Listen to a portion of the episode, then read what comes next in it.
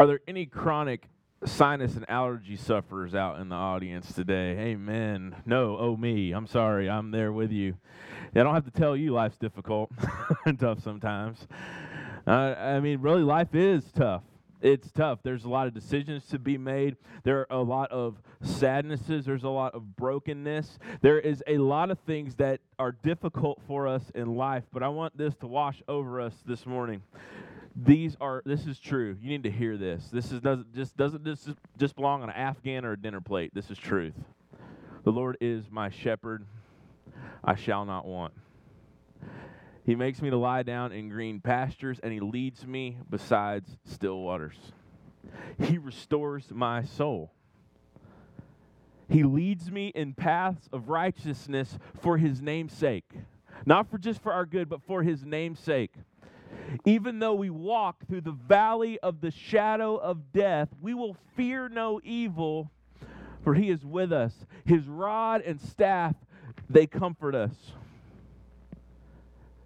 He prepares a table before us in the presence of our enemies. He anoints our head with oil, and our cup overflows. And here, listen, hear this. Surely goodness and mercy will follow me goodness and mercy will follow me all of the days of my life, and I will dwell in the house of the Lord forever. That is God, and God has always used shepherds to lead his people. Look at Moses. When God found him, he was on the run watching sheep in some God-forsaken place, and a bush caught fire, and he came after Moses to lead his people out of bondage. Then what happens? They pick the they pick the runt of the litter, King David, or David, to become king in Saul's place, and he became a man. He was a man after God's own heart, and he was a king who led God's people. But those men were imperfect. But God used them anyway because God uses shepherds. The reason God uses shepherds is because God Himself is a shepherd. And David in Psalm 23, under the inspiration of the Spirit, he says something that's in the Old Testament a lot that the Lord is my shepherd. He cares for His sheep, His sheep being the people. And the fulfillment of all this is that Jesus comes in John chapter 10, our text for today. And as we look at the I am statements again, as we have for the last several weeks, we're going to see in John 10 11 that Jesus is the good shepherd. And in saying this, he is yet again saying, I and the Father are one. I am one with the Father. Jesus is God. Do you ever have a Jehovah's Witness come to your door? They're going to try to they're going to try to argue with you about Jesus being God out of one or two verses. But if you read the Bible and you know the Bible, it's screaming at us everywhere that Jesus is God. I mean, there's this, there's a situation, Mark chapter 4, where Jesus is in a boat and he's out. And the boat's about to sink, and his disciples are in DEFCON 4. We're going to die! The waves are crashing over this boat on the Sea of Galilee. The Sea of Galilee is so big that you probably, where they were, they couldn't see land. All they saw was death from drowning, which has to be one of the worst ways to die. And they wake him up and said, Jesus, don't you care? We're going to drown. What does he do? He gets up and he says, Stop, storm. And you know what it does? It stops. We've had a lot of hurricanes lately. Had a lot of rainstorms. Next time it rains and you don't want it, messes up your day, ruins your plan. I want you to walk outside. I want you to point your finger up at the heavens real defiantly, and I want you to say, Stop it! See how far that gets you. he's God in the flesh. And he's the good shepherd. He's again, it screams at us. It screams His greatness, His deity, all who He is. It yells at us. It's, it's so loud, but we are so deaf apart from Him opening our eyes. And Jesus in John chapter 10 says, John chapter 10, verse 11 says this I am the good shepherd. It's no coinky dink, okay, that this is connected to Psalm 23. Jesus knew the Old, Old Testament very well. He knows it. He says, I am the good shepherd. The good shepherd lays down his life for the sheep. He who is a hired hand and not a shepherd, who does not own the sheep, sees the wolf coming and leaves the sheep and flees. And the wolf snatches them and scatters them. He flees because he is a hired hand and he cares nothing for the sheep. I'm the good shepherd. I know my own, and my own know me. Just as the Father knows me, and I know the Father, and I lay down my life for the sheep. And I have other sheep that are not of this fold. I must bring them also, and they will listen to my voice. So there will be one flock, one shepherd. For this reason, the Father loves me, because I lay down my life that I might take it up again. No one takes it from me, but I lay it down on my own accord. I have authority to lay it down, and I have authority to take it up again. This charge I received from my Father. So, Jesus being this good shepherd, we need to understand this this morning. God has always just regularly used this image of God being the shepherd. Jesus, as a fulfillment of this, he's the good shepherd coming to lead his sheep. Again, you know who the sheep are? It's his people. The reason that we're compared to sheep. Have you ever seen have you ever seen sheep? If you see them from a distance, they're really beautiful creatures. They're like, you know, they got cotton balls like glued to them. I guess, you know, got that nice wool sweater going on. But when you get closer, they stink. okay? They're not very bright. They don't have a lot of defense mechanisms. Okay? They really don't. They need someone to lead them. And that is the people of God. They're beautiful to the sight of the shepherd, but they need protection and guiding. And I want you to know this today. You need that. You need the Lord to lead you. I'll ask you this question. You've probably tried to live your own life, lead your own way. How's that working out for you? Has that been a good thing when you follow your own way or your own path? Has that always been successful? Has that led you to paths of righteousness? Has that, has that led you to joy? Has that led you to peace? Has that led you to goodness? Probably not. But there is one who has a better way for you. And I want us to look at the Good Shepherd and I want us to note some things about him so that you might see him, that you might believe him, and that you might hear his voice and follow him today. So the Good Shepherd we see here, he says in verse 11, I'm the good shepherd. The good shepherd laid down his life for the sheep. Verse 12, he says this He who is a hired hand and not a shepherd, who does not own the sheep, sees the wolf coming and leaves the sheep and flees, and the wolf snatches them and scatters them. He flees because he is a hired hand and cares nothing for the sheep. Immediately, when I hear these, I think of the old Looney Tunes cartoons. Maybe you're not old enough to hear that, but there was a sheepdog who was the shepherd. You know what I'm talking about? If you don't, go Google this stuff, okay? Go YouTube it, and you can find some good quality entertainment. So there was this sheepdog, okay? And he was watching after the sheep. And then what would happen? Inevitably, the wolf would come in sheep's clothing and try to what? Pilfer the sheep kill the sheep. Every time this happens, I think about every time I read this passage, this is probably says something about me. Every time I read this, Jesus being the good shepherd, I think Looney Tunes for a little bit, okay? And that whole situation where the, the wolves are constantly trying to steal the sheep. Now, here is a situation where Jesus is talking about he a hired hand, somebody that a that the owner of the sheep hires to watch after the sheep when a wolf comes or danger is present, what's going to happen? He's going to check out and let the sheep scatter. And sheep devour, let the wolves devour the sheep. Because, and why does he do that? He doesn't own the sheep. He's not going to give up his life for these sheep that aren't his. He's just getting a, a, a salary. He's like, hey, man, it's not worth it. It's just like you can tell on like if you ever seen one of those shows where they show you like you know video footage of crimes being committed you can tell who owns the convenience store being robbed and who doesn't. You ever noticed that before? If you own the convenience store usually the guy's got a bat or a howitzer back there. He's going to take that guy out. He's like he, you know before you know it the guy trying to rob is getting beat to death okay? Why? It's his store. You're not taking my stuff. Whack whack whack okay? That makes sense. You can tell the person that's getting minimum wage Dude, go ahead. Take it all. You want the register? That's fine. I'll call the police 20 minutes after you leave. Don't shoot me. Why? He doesn't own them. And that's what we have here. In this verse, Jesus says he's a good shepherd, and he is comparing and contrasting himself with the hired hands. These are not to be thought of as the thieves and robbers and the false teachers that we'd seen in the previous section of John 10. This is a different group of people. These are people who have been hired to take care of the sheep. They have the, be- the sheep's best interest in mind. However, they don't own the sheep. And so what we see here in verse 12 is that that that he who is a hired hand and not a shepherd does not who doesn't own the sheep, when they sees the wolf coming, leaves the sheep and flees, and the wolf snatches them and scatters them. And then why does he leave? He flees because he's a hired hand and he cares nothing for the sheep. This is actually permitted and talked about in the law of God. In Exodus chapter 22, verse 13, it says that if somebody, you give somebody your livestock to watch, and a wolf comes or some predatory animal comes and kills it, as long as you show that person the evidence, they don't, they're not responsible to repay you for that animal that was killed. Further, and this is in, in the law that the, that the Jewish law that came later, which was kind of a uh, kind of a rule book on top of the Bible called the Mishnah. There's another part where they where another part of the law which says if if somebody is hired to watch a flock of sheep and one wolf comes, that person is responsible for caring for the sheep.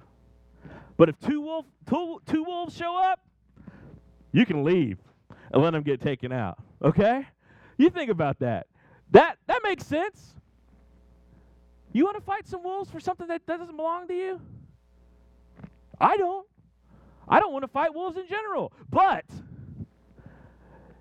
if you're in this situation with your hired hand, are you going to lay down your life and give your life for those sheep? Of course not. So, what Jesus is saying here is this He will never run out on his people. Like, ever. In the face of danger. You know why? Because he's not like some hired hand. He's not like somebody you're paying minimum wage just to watch the sheep. He is the good shepherd. He owns the sheep. He knows them by name. They are his. They are his people, and he will never run out on them, even in the face of calamity and danger. And some of you need to hear that today because you've had a bunch of people walk out of your life. Whether it was a parent, or a spouse or a boyfriend, a girlfriend, or whatever, you have had people run out on you and you know how that feels. And I want you to know something. You could be crippled by that for the rest of your life. And you could go ahead and walk around all the time. It's like, you don't know what happened to me. You don't know what happened in my background. And I don't, but I want to tell you this. You got a shepherd who can overcome all your issues. And you got to stop killing yourself with that and stop playing the victim. Because there's better for you out there. I'm telling you this in love because some of you are arrested by your past. And there is a shepherd who will lead you out of your darkness and brokenness and into life, and he won't leave you. It's not, you're a sheep, you're his. You don't have a lot of value other than the fact that you are his. And, and once he's put his name on you, he won't leave you. You're precious to him now. And He doesn't want you to wallow in your unbelief and wallow in your unforgiveness and wallow in this. I've been left before. I've been, it's okay. It's okay. You'll be okay.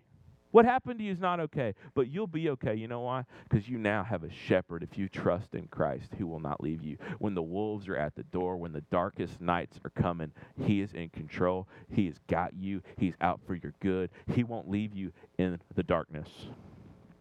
You need to know that. The good shepherd knows his sheep, he won't leave them. The wolves show up, he's like, let's go. Bunch of wolves show up, he's not like the other guy, peace. And you see the roadrunner cloud, eh, eh. okay? That's not what you're going to see. He's like, let's go. In fact, he took our greatest enemy down, which is death and, and, and, and, and the sin that we have that leads us to death. He took it to a cross, he laid down his life, rested to the ground, and killed it because he got up. Oh, man you don't have to worry about him running out on you. He owns his people. They are his, and he won't let them go. Secondly, we see this. He go on in verse going on, he says in verse 12, he says, He is a hired hand, is not a shepherd who does not own the sheep, sees the wolf coming and leaves the sheep and flees, and the wolf snatches them and scatters them. In verse 13, it says, He flees because he is a hired hand and cares nothing for the sheep. And then we see, going on in verses 14 and 15, he says it again I am the good shepherd. I know my own, and my own know me. Just as the Father knows me, and I know the Father, and I lay down my life for the sheep. This idea that the sheep know the shepherd and the shepherd knows the sheep has already been talked about in in John chapter 10. Go back and look in verses 3 and 4, and it says this that to him, the shepherd, the gatekeeper opens. The sheep hear his voice, and he calls his own sheep by name and leads them out. When he has brought out all of his own, he goes before them, and the sheep follow him. So, here's the sitch, okay? Here's the situation. They were in there would be a big group of sheep going back to the image that we see in John the beginning of John chapter 10 there's a big big corral of sheep. There's a gatekeeper who watches the sheep. A bunch of different shepherds would pay money. It was like a sheep garage, okay? You would pay to put your sheep in the sheep garage, okay, for somebody else to watch your sheep. I know that doesn't make much sense to us, okay? But we have garages. We put things that we want to keep safe and some things that are just junk, we put them in our garages, right? Okay? So they had these these sheep, they put them in the garage and here's what the shepherd would do. The gatekeeper he would show up and I guess he'd have his fob or whatever or his card and say, hey, those are my sheep, okay? And the gatekeeper said, all right, go get your sheep. You know how he would do it? He wouldn't look for a tag. He'd just go, hey, my sheep. And they'd be like, what's up, okay? They would know his voice. They wouldn't do what's up because sheep don't talk, you know what I mean, okay? They'd, he'd, uh, he'd make a sound and he may have a call like, hey, sheep. And they'd be like, eh, okay? And they would know his voice. And here's what they would do. You're welcome for that sheep sound, by the way. They would, he would they, would, he would, they would hear him and they would follow him out. And he would lead them around. And they know his voice. And in fact, it also says in this very same passage in John 10 that he knows them by their name. And he has a nickname for each of his sheep. That, that this is not just some some group. It's not just a, a corporate setting. It's an intimate setting in which Jesus knows his sheep. And they know him. Now, many of you today, maybe you come in with a little cynicism. I'm naturally cynicism. I'm naturally cynic. I'm a natural cynic. Okay, I guess is my by nature. I'm contrarian too. You tell me to do something, I'm like, no. Why? okay, just almost immediately because I want to think it out. And many of you are today is like, how can I know Jesus? If you come in here with this inner cynicism, which is maybe you, how can I know him? I have never seen him. I've only heard stories about him. How can I know him? Well, I want you to know this. He has spoken definitively through the Bible. It is his very word. It is it's come through men, but those men were moved by the Holy Spirit of God, the third person of the Trinity. And they were moved to write exactly what we needed so that we have the very words of God that we need. And I want you to know this how do we know him? We know him by knowing his character. We see his character in what he's done in the past. We see that he is fully God by the way he controls the winds and the wave. We see that he's control, in control of the natural world because he speaks and the storm stops. We know that he's in control of the supernatural world because he calls out the demons, they tremble, and he can cast them wherever he wants to. He them in pigs in one situation to then drown the pigs. You know why? Because that's Jesus. He is Lord of it all. We also know this when we are in our darkest moments, we hear stuff like Psalm 23.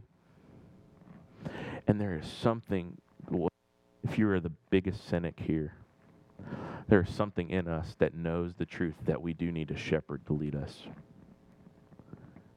that we can't do it on our own. As much as we try to save face and say, I can do this on my own, we know that we can't. We know that there's no way for our sins to be taken care of. We know if we led up to our own path, we would go straight to hell, and our life on earth would be hell until we reached eternal hell. That would be how it was. But here, here we see yet again that we, we know him because we've seen him clearly. And not only that, if you've ever walked through the dark valley with him, you know how true his words are.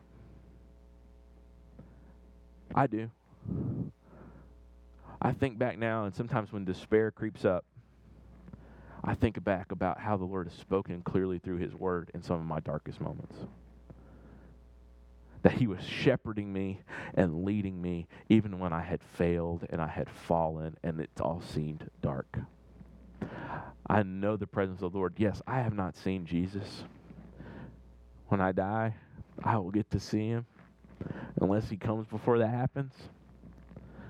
I'll get to see him face to face, but until then, I know him because I've seen his character and his face in his word. And I've seen his truth proved over and over again in my life.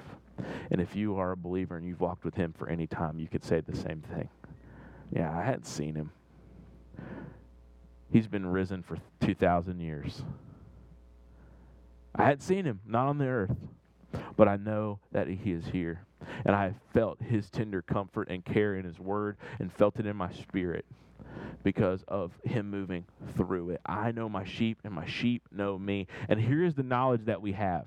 It's not just that we know the shepherd and the shepherd knows us. It goes on even further in the next in verse 15. It says this that just as the Father knows me, and I know the Father. So here's how we know Jesus. We know we can know him as intimately as God the Father knows God the Son. Now I know we're talking about the Trinity again. I want you to make clear the word Trinity is not in the Bible. However, it is describing God as one God. There's only one God who exists eternally in three persons. That's confusing. But have you ever seen a duck-billed platypus?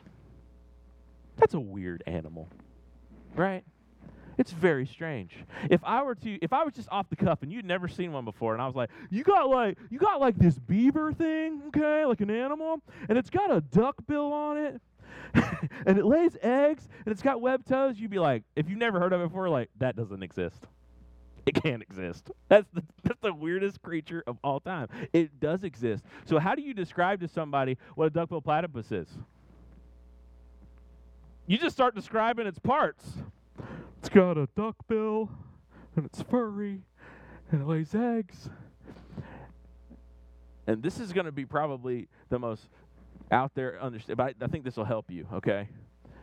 You know what we're doing when we talk about God in three persons in the Bible, one God in three persons? We're just describing what's in the text, and we're doing it the best we can. Because we know this. You know, Jesus is God. It's all over the the Bible. We also know the Father is God, and they're, they're distinct from each other. You know how we know that? Because the Son is on the earth talking to the Father who's in heaven.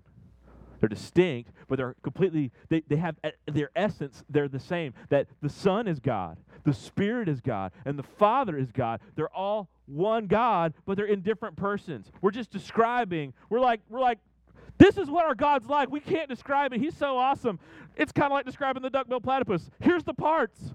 Here's how they fit together. You might not need to know how it all goes together, but you got to know this. It's very clear that the Father is God, and the Son is God, and the Spirit is God. They're all God, and they're working together for our good and for, for, for their glory, for His glory.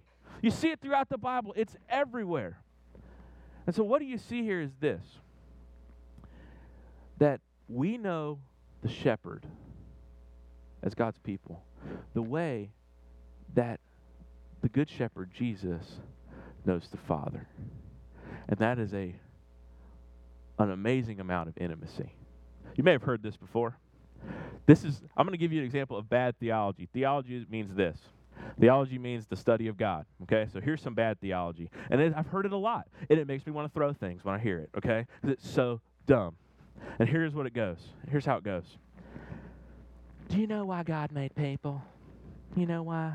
Because he was up in heaven and he was lonely. This exists, and this is stupidity of the highest order. He was lonely, so he just made some people so he could not be lonely. Because God's that needy.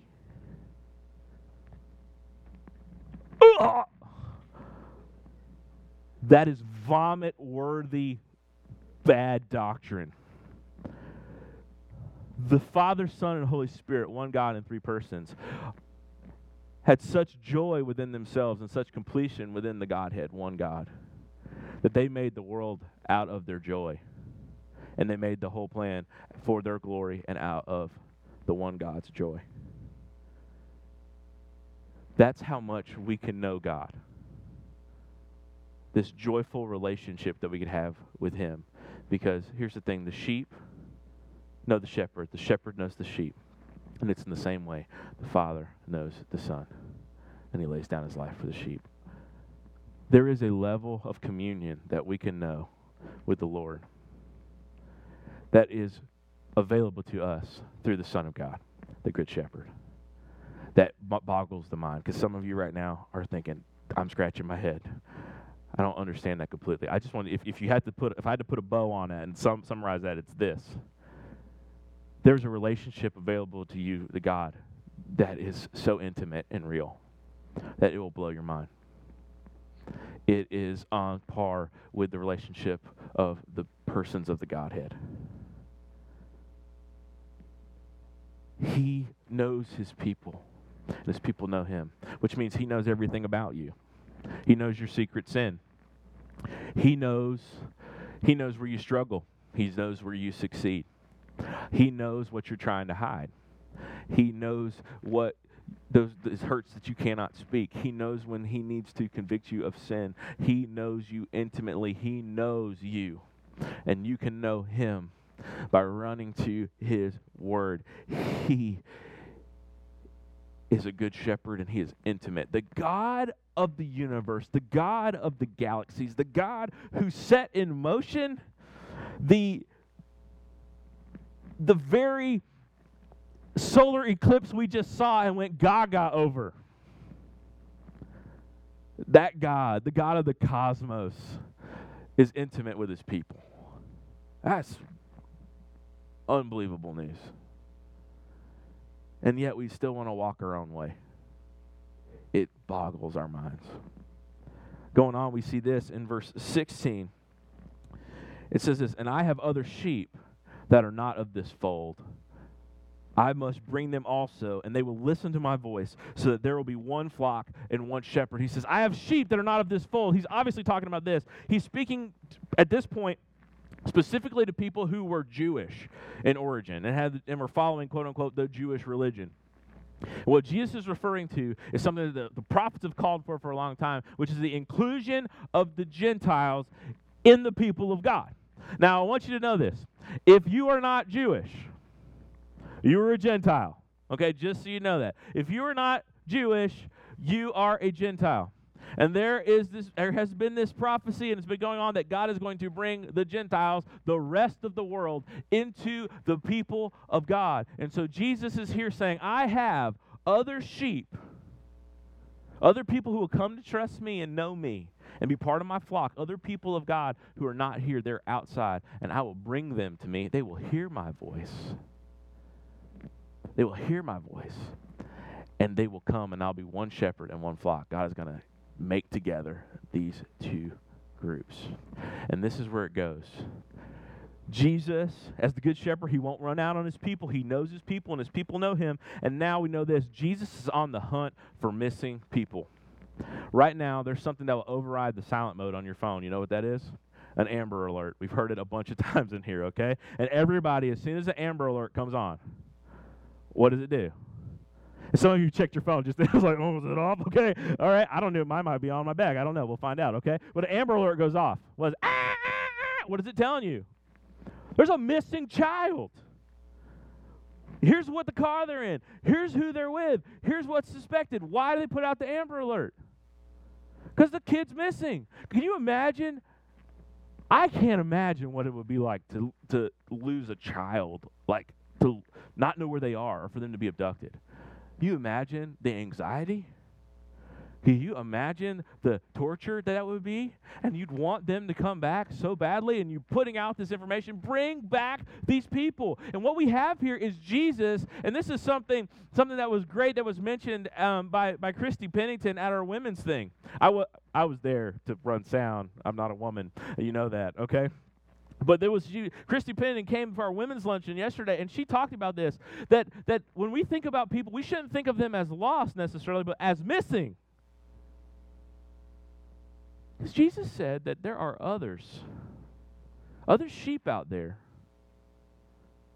They may not even know that they're sheep, but they, He has called them and paid for their sin before the foundation of the world. And now we are to go get them. And he is in the process of getting his sheep, getting his missing sheep from all around. And I want you to know something there are missing persons everywhere. There are missing sheep that belong in the fold. There are those out there who, who are called according to his purpose. And he has given his saints, his people, the job of joining hands with Jesus and seeking out the lost sheep. and bringing the missing people in. There are people that belong in the people of God. That they're out there. And so, what are we supposed to do? We're supposed to proclaim the good shepherd to them that they might come in. There's people in Hartsville right now who need to hear his voice. They're missing persons. They have been called out. They have been chosen by God, and it is our duty to go out and to share the good news so they might come into the sheepfold. Oh man. You know, I think a lot of times when we get we get caught up in church about we just need to grow a bit bigger. A lot of times, sometimes churches grow and get bigger. You know how they do it? By taking other sheep from other shepherds, under other under shepherds. They do. They just swap members back and forth. Okay, they do this like, all right, we're gonna put up a roller coaster over here so we can get more people in our church. Okay, we're gonna have Six Flags over Jesus over here, and so we want to make all the other people leave leave all of their their churches is not as cool as ours and come over here. It happens in college churches all the time. It's like there's one college minister that everybody goes to, and here's the thing: what are you accomplishing? Nothing. You're just wasting your money. What we want to see and what the people of God want to see is the work of God going out and other people who are lost, then they hear the gospel and they hear his voice, that they would come in and be part of the sheepfold. And that is not just my job or the elder's job, that's all of our jobs if we are his sheep. Because he has other sheep out there. Ah. And you don't know who that could be. That's why you just promiscuously share the gospel. That's the only kind of that's the only kind of promiscuity we'll support here. Okay? Is the promiscuousness of the gospel. I mean you just share it everywhere. Just share it everywhere. I was telling I've been carrying a lot of burdens I don't need to be carrying lately, and it's been showing up in my shoulders. So I was walking like this, and I was having headaches. I had like this huge knot in my shoulder, so I went to get a massage.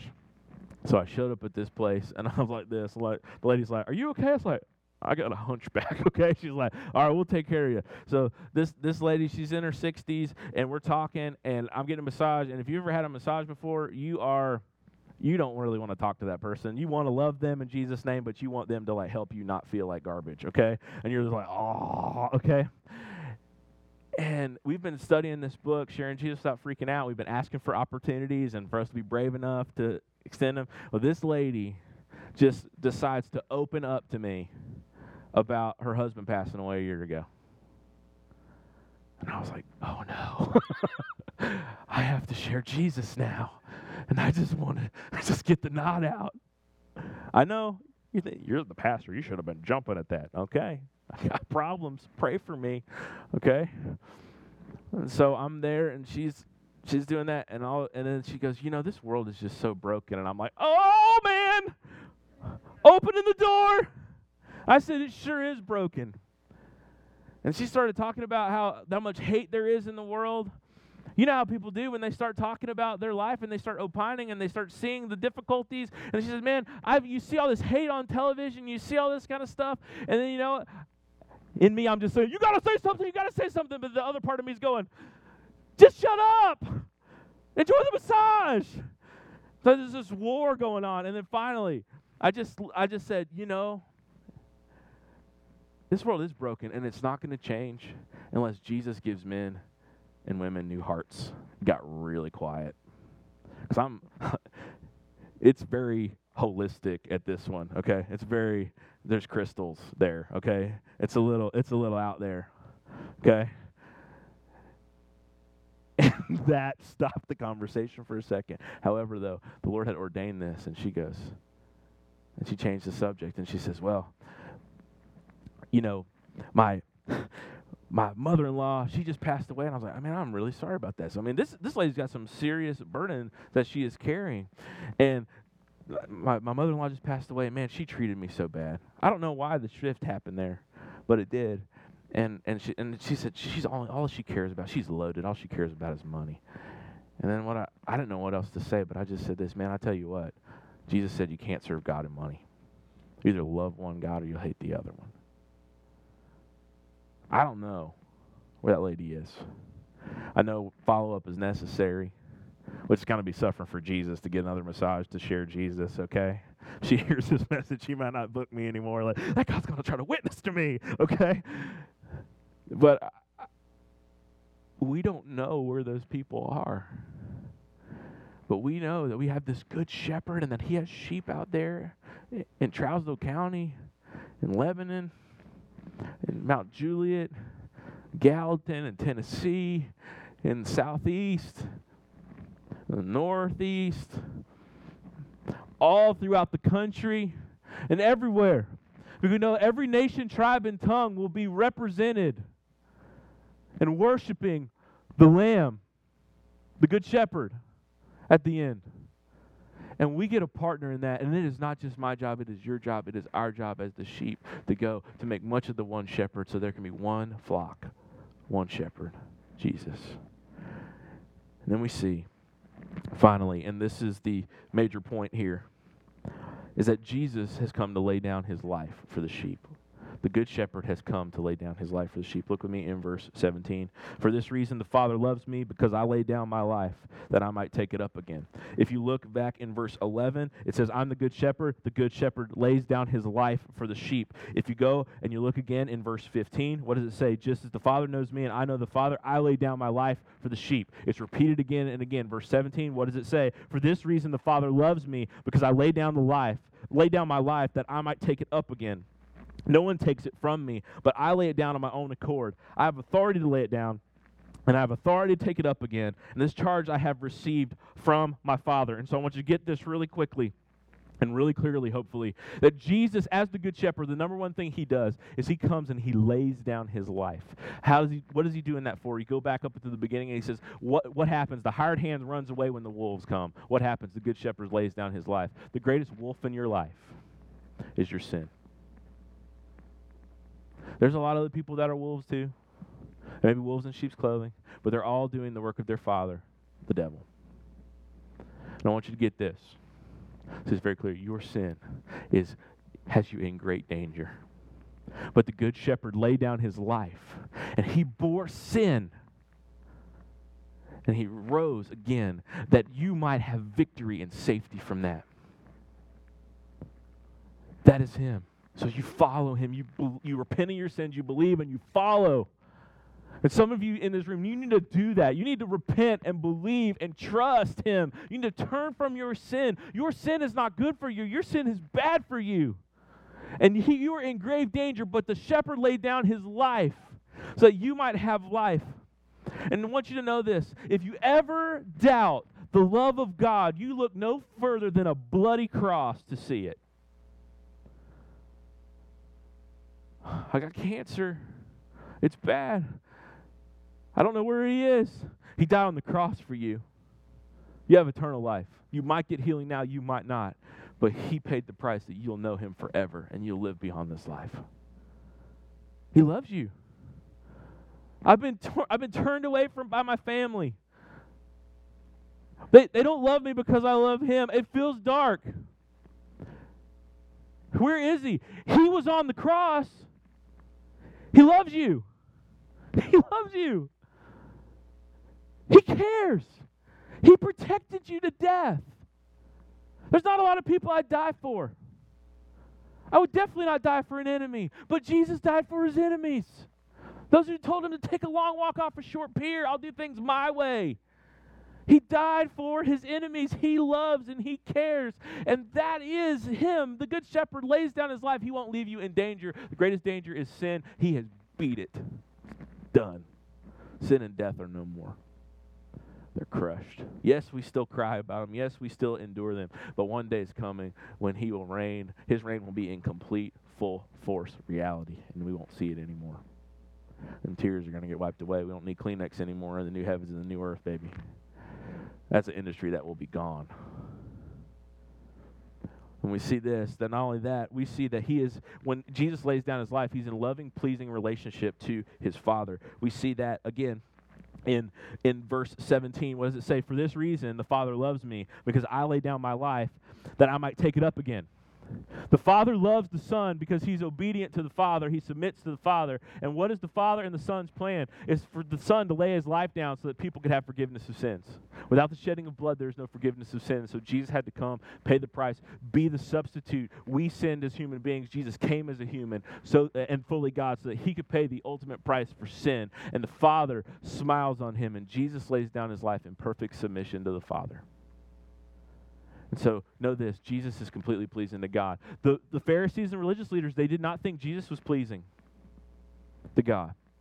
They found error in him. But those who hear his voice, we see in Jesus that he is completely pleasing to the Father. We also see this that Jesus is willing to lay down his life. Verse 18 says, No one takes it from me, but I lay down my life on my own accord. Here's the deal life is taken all the time car accidents, cancers, any t- form of disease, random heart attack, aneurysm, anything. Life's taken. People murder one another. People accidentally commit acts, you know, they, you know, manslaughter, different things. Lives are taken. See, here's Jesus. He doesn't, nothing could take his life from him, showing his authority, but he laid it down on his own accord. So if you want to know this, the, the Son of God was willing to obey the Father and was willing to go to the cross for those of his people, for his people. He didn't do it begrudgingly. He didn't do it like, have you ever had your child like really just ask for something over and over and over and over and over and over again?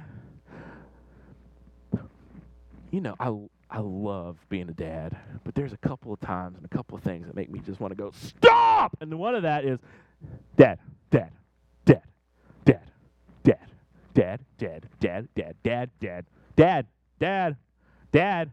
What, Judson? You've got my juice! Five minutes, man. I'll get you some juice, okay? I love him, but I just want to punt him at that point, okay? I do. I don't. I resist the urge to punt, okay? I want it, why it just becomes it just becomes just kind of this infuriating thing this I, am I'm, I'm angry about I, I get you get just annoyed with it. You ever been there? The Father doesn't become doesn't and what do you do? You get the juice begrudgingly, right? Because you just had enough. Finally, like, fine, I'll get the juice. I know I was in the middle of something. I was putting together something for you. You want to get the juice? I'll get the juice. That is not how Jesus went to the cross. I guess I'll do this. I mean, you see what they're doing. You see what they're doing. You see all the sin. No. He went to the cross. He laid it down willingly to obey the Father and for the love of his sheep. He wasn't like the annoyed dad that's finally, I'm so tired, sick and tired of these people messing up. I better do something to make them better. He willingly laid down his life for the sheep. In verse 18, no one takes it from me, but I lay it down on my own accord. And then it goes on. I have authority to lay it down. You and I our, can have our lives taken from us at any moment. We don't have authority to lay it down. Even when we take our life, we are, we are usurping God's authority when we take our life. Jesus had the authority to lay it down, and then this is something we definitely don't have. He has the authority to take it up. So Jesus lays down his life for the sheep, and he has the authority over death. And so he can break death's bonds. If I had the authority over death, I mean, it would be amazing to raise people up, wouldn't it? I mean, death is so final at least on an earthly level, it's such a sad goodbye. And since I've been up here and watching the way that we they bury people here, and you stay the whole like in Florida, you kind of it was you left and they covered the coffin and they buried it. Here you wait and you watch and you hear the sounds of the dirt hitting the casket and you see it just pounded down and they put the grass over it and at first, it was very shocking to me. And it still is so sad to watch people you love go through that, and even to know that it's coming your way and it's coming to people you love's way. But to know that Jesus has authority over death, and that if He is raised, He will raise His people, is joy in the darkest and the blackest of moments. I I want I want all of you, and myself included, to follow this good shepherd. He's unspeakably great. He's unspeakably loving, and He cares more than you know. There's a knowledge of God that's available to all of us that comes through the Good Shepherd that we can't comprehend. He willingly laid down His life, He didn't do it begrudgingly, wasn't annoyed. He laid down His life, and He has the authority to take it up. He's the Good Shepherd that laid down His life for the sheep. And here's the call this morning. We have a baptismal service scheduled for next week. If you have come to the place where you've trusted Christ and you've turned from your sins and you want to follow Him in baptism and saying you are one of the people of His pasture, we invite you to come and talk to an elder. Kevin will be down here. I'll be down here at the front. We'd love to talk to you about that. Secondly, if you're here today, you might feel lost, broken, don't know where to go. I invite you to turn your trust to Him today. Our unbelief and our hearts say, Don't trust Him. He's not in control. But the Word of God says He's the shepherd and He'll lead us. Turn from that. To do this. We're going to invite the um, we're going to invite the communion team forward, and we're going to pass out communion. And as we do that, I ask you take a moment and just to think about the Lord as your shepherd on the, the night before the good shepherd laid down his life for his sheep, he was gathered with his disciples in the upper room. And he took bread when he had broken, he said, This is my body broken for you. And the same night, he took the cup. He said, This is the new covenant in my blood. Take it and drink. As often as we do this, we proclaim that the Lord, that the Good Shepherd laid down his life for us until he comes. Let's pray. Father, thank you for today move us and change us and let us follow you as the shepherd. In Jesus' name, amen. If you would stand, I want to speak this word of truth over us today. Because our Lord is the good shepherd, know this surely goodness and mercy will follow you all the days of your life, and you will dwell in the house of the Lord forever. That's a promise to his sheep. Go in that good news. You're dismissed.